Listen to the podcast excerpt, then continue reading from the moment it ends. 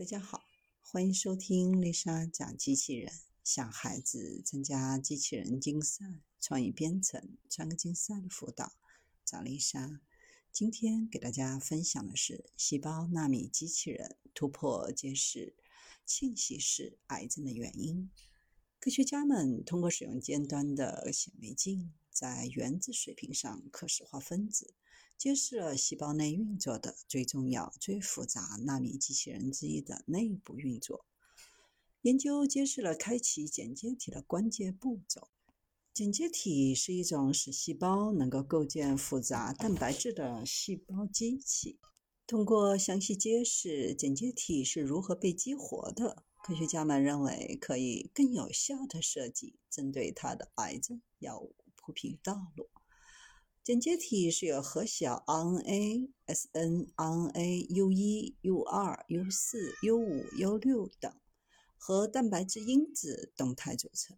识别 RNA 前体的剪接位点，并催化剪接反应的核糖核蛋白复合体，只与 SMT 蛋白与糖性一致。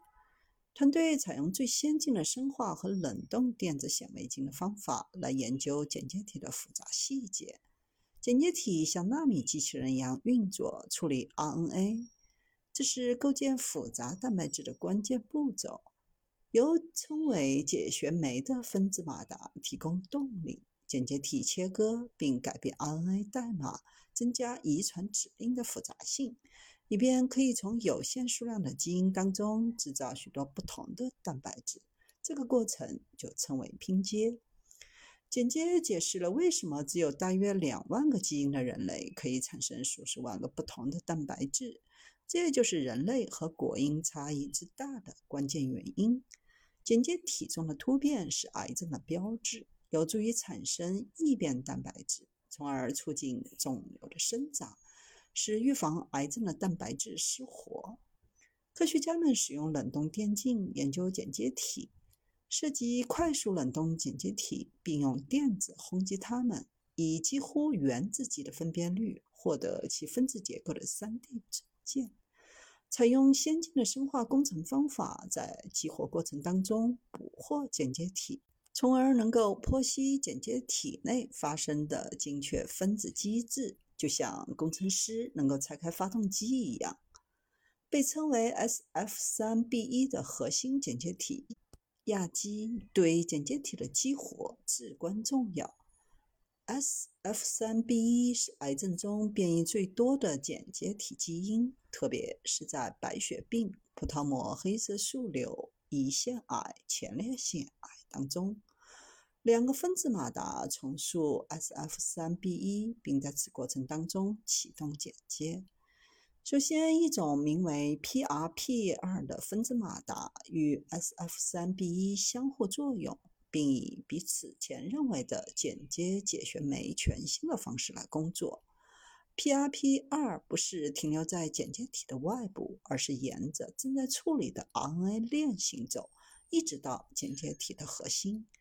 在剪接体行进时，重新排列剪接体的结构，帮助将剪接体切换到活跃状态。其他解旋酶也可能以这种新的和意想不到的方式来起作用。另一种名为 Aqueous 的电机也作用于 SF3B1，对于激活剪接体也是至关重要。剪接体作为一种复杂的纳米机器人，使用分子马达来处理遗传信息。这些信息被传递，并形成构建蛋白质的指令。使用新的工程技术来揭示启动剪接体，需要两个不同的电机的帮助。对于研究人员理解剪接体和其分子马达如何运作的突破性发现。剪接在癌症中经常失调，希望工作能够激发新的研究，有助于设计可以针对剪接过程当中的新癌症药物。剪接体不仅使复杂的生命得以存在，而且当出现问题时，可以产生有助于燃料和维持癌症的蛋白质。通过产品剪接体的。激活逐步过程研究可以为更好的癌症药物铺平道路，控制其在癌症细胞的运作方式。